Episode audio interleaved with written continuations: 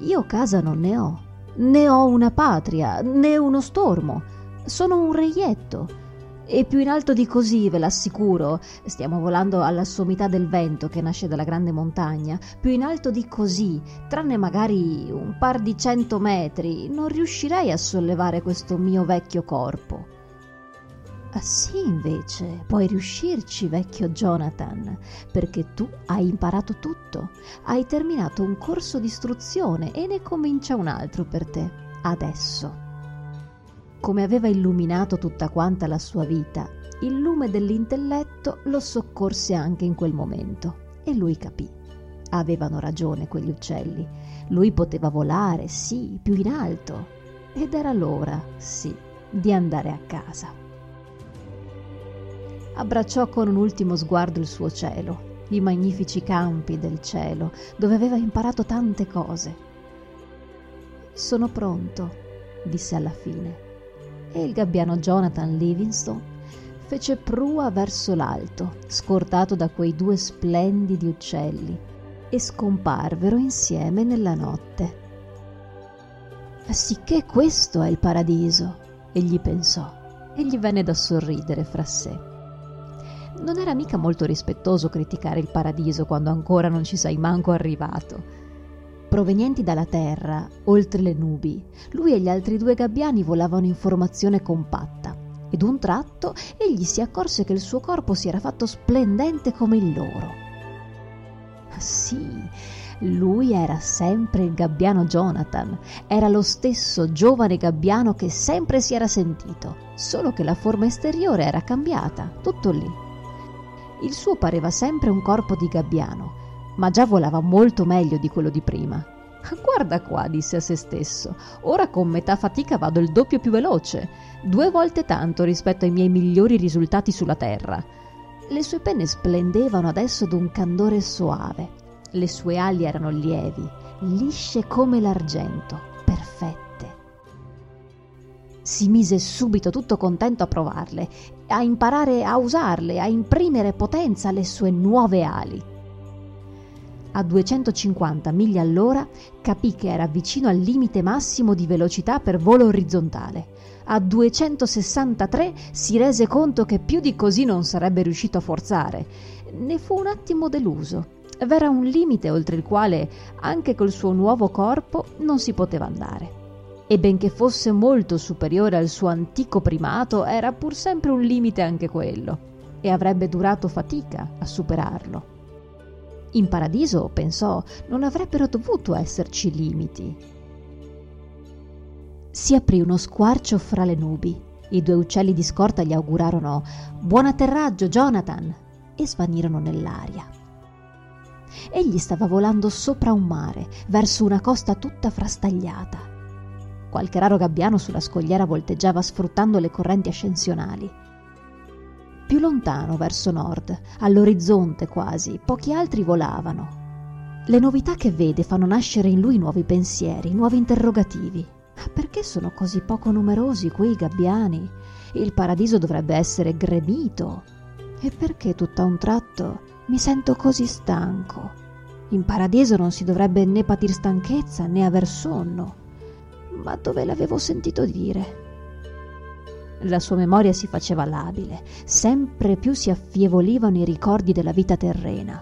Sulla terra, certo, lui aveva imparato tante cose, ma i particolari adesso erano tutti sfocati. Lì ci si affanna per procurarsi il cibo, lì una volta mi avevano esiliato. I gabbiani della costa, una dozzina, gli volarono tutti incontro, ma nessuno di loro disse niente. Tuttavia lui avvertì che era il benvenuto, che lì era di casa. Era stato un gran giorno quello per lui, un giorno di cui però non ricordava l'aurora. Virò per atterrare sulla spiaggia, si sostenne un istante battendo le ali, a un centimetro dal suolo, poi lieve si posò sopra la sabbia. Gli altri gabbiani atterrarono anch'essi, ma nessuno di loro batté neanche una piuma volteggiavano nell'aria ad ali aperte e poi non si sa come mutata l'inclinazione delle penne eccoli fermi nello stesso istante in cui le zampe toccavano per terra Jonathan ammirò la loro tecnica, ma era troppo sfinito per provarci anche lui. E su quella spiaggetta, senza avere scambiato una parola, si addormentò. Nei giorni che seguirono Jonathan si avvide che c'erano tante cose da imparare sul volo in quel luogo. Quante cose ce n'erano state nella vita che si era lasciata alle spalle. Ma una differenza c'era. Qui gli altri gabbiani la pensavano come lui. Per ciascuno di loro la cosa più importante della vita era tendere alla perfezione in ciò che più importava, cioè nel volo. Erano uccelli magnifici, tutti quanti, e ogni giorno passavano ore e ore a esercitarsi nel volo, a cimentarsi in acrobazie sempre più difficili. Passò parecchio tempo e Jonathan pareva proprio essersi scordato dell'altro mondo, donde era venuto, del luogo natio dove lo stormo campava e la sua magra vita, incurante della gioia del volare, adoperando le ali solamente per ricercare di procacciarsi il cibo. Però di tanto in tanto, per un attimo, se ne ricordava e se ne rammentò una mattina mentre era fuori con il suo istruttore. Insieme riposavano sul lido dopo una serie di spericolati mulinelli nell'aria. Ma dove sono tutti quanti, Sullivan? domandò senza emettere alcun suono, dato che ormai si era impratichito nella telepatia che quei gabbiani adoperavano continuamente per comunicare. Perché siamo così pochi qui? Sai, là da dove vengo io, di gabbiani ce ne erano. A migliaia e migliaia, lo so. Sullivan scosse la testa. Cosa vuoi che ti dica? Mi sa tanto che tu, Jonathan, sei un uccello come se ne trova uno su un milione. Per lo più noi altri ci abbiamo messo un'infinità di tempo ad arrivare fin qui. Passavamo da un mondo all'altro, ognuno quasi uguale al precedente, e subito ci si scordava da dove venivamo, non ci importava dove fossimo diretti. Insomma, si viveva la giornata. Hai idea di quante vite ci sarà toccato vivere prima che ci passasse per il cervello che c'è al mondo qualcosa che conta oltre a mangiare, oltre a beccarci fra di noi, oltre insomma alla legge dello stormo? Ma mille vite, John, diecimila vite. E poi, dopo quel piccolo barlume, sai, ci saranno corse altre cento vite prima che cominciassimo a intuire che c'era una cosa chiamata perfezione. E poi altre cento prima di capire che lo scopo della vita è appunto quello di adeguarci il più possibile a quell'ideale. Si intende che per noi vale la stessa regola anche adesso. Scegliamo il nostro mondo successivo in base a quello che apprendiamo in questo. E se non impari nulla, il mondo di poi sarà identico a quello di prima e avrai anche di là le stesse limitazioni che hai qui, gli stessi handicap distese le ali, si girò pronto per levarsi. Ma tu, John, soggiunse, tu hai imparato tante cose in una vita e non sei dovuto passare attraverso un migliaio di vite per arrivare a questa. E di lì a un momento eccoli di nuovo librati in cielo a esercitarsi i mulinelli in formazione gli riuscivano difficili perché durante la fase rovesciata di quella manovra a Jonathan toccava anche pensare alla rovescia per invertire la curva della propria ala e invertirla in armonia con quella del suo istruttore. Proviamo di nuovo, diceva Sullivan, e poi ancora, riproviamo e ancora. E poi alla fine, bravo. Quindi cominciarono a esercitarsi nella gran volta.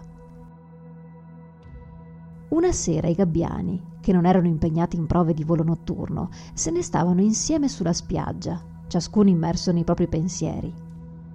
Jonathan, fattosi coraggio, si avvicinò al gabbiano anziano. Si diceva che costui fosse prossimo ormai a trasmigrare in un mondo ancora più evoluto. Chang lo chiamò con un po' di titubanza. Il vecchio lo guardò affabilmente. Che c'è, figliuolo? La tarda età, anziché indebolirlo, gli aveva conferito maggior vigore. Volava meglio di qualsiasi altro ed era già padrone di esercizi di cui gli altri dello stormo conoscevano appena i rudimenti. Chang, questo mondo non è il paradiso, dico bene. L'anziano ebbe un sorriso nel chiarore della luna. Non si finisce mai di imparare, Jonathan, disse. Ma allora dopo qui che cosa ci aspetta? Dove andremo? E un posto come il paradiso c'è o non c'è? No, Jonathan, un posto come quello no, non c'è. Il paradiso non è mica un luogo, non si trova nello spazio e neanche nel tempo. Il paradiso è... il paradiso è essere perfetti. Tacque un minuto e poi... Tu sei uno che vola velocissimo, vero? Mi... mi piace andare forte, disse Jonathan, preso alla sprovvista, però era fiero che l'anziano se ne fosse accorto. Raggiungerai il paradiso allora, quando avrai raggiunto la velocità perfetta. Il che non significa mille miglia all'ora, né un milione di miglia, e neanche vuol dire andare alla velocità della luce, perché qualsiasi numero vedi è un limite, mentre la perfezione non ha limiti. Velocità perfetta, figlio mio, vuol dire solo esserci, esser là. E senza alcun preavviso Chang scomparve, per riapparire in un batter d'occhio a una ventina di metri più in là, sulla riva del mare. E poi di nuovo sparì e si ritrovò nella stessa frazione di secondo accanto a Jonathan. Pare un giochetto, disse. Jonathan era sbalordito, dimenticò di fare altre domande sul paradiso e chiese invece Ma come ci riesce? Che effetto fa? E fin dove riesce ad arrivare? Puoi arrivare da qualsiasi parte, nello spazio, nel tempo, dovunque tu lo desideri, disse l'anziano. Io mi sono recato in ogni luogo possibile e inimmaginabile, in ogni dove, in ogni quando. Lanciò uno sguardo al mare, all'orizzonte. È buffo, Quei gabbiani che non hanno una meta ideale, che viaggiano solo per viaggiare, non arrivano da nessuna parte, vanno piano. Quelli invece che aspirano alla perfezione, anche senza intraprendere alcun viaggio, arrivano dovunque, in un baleno. Ricordati, Jonathan, il paradiso non si trova né nello spazio né nel tempo, poiché lo spazio e il tempo sono privi di senso e di valore il paradiso è... Mi potresti insegnare a volare in quel modo? Jonathan fremeva tutto all'idea di una nuova vittoria sull'ignoto. Se vuoi, se desideri imparare. Lo desidero, sì, quando si comincia. Anche adesso, se ti va. Voglio imparare a volare in quel modo, disse Jonathan. Una strana luce brillava nei suoi occhi. Dimmi che cosa devo fare. Chang parlò con lentezza fissando attentamente il suo giovane interlocutore. Per volare alla velocità del pensiero verso un qualsivoglia luogo, disse, tu devi innanzitutto persuaderti che ci sei già arrivato. Il segreto, secondo Chang, stava tutto qui. Jonathan doveva smettere di considerare se stesso prigioniero di un corpo limitato, un corpo avente un'apertura di 110 cm in cui itinerari potevano venire tracciati su una carta nautica. Il segreto consisteva nel sapere che la sua vera natura viveva, perfetta come un numero non scritto, contemporaneamente e dappertutto, nello spazio e nel tempo.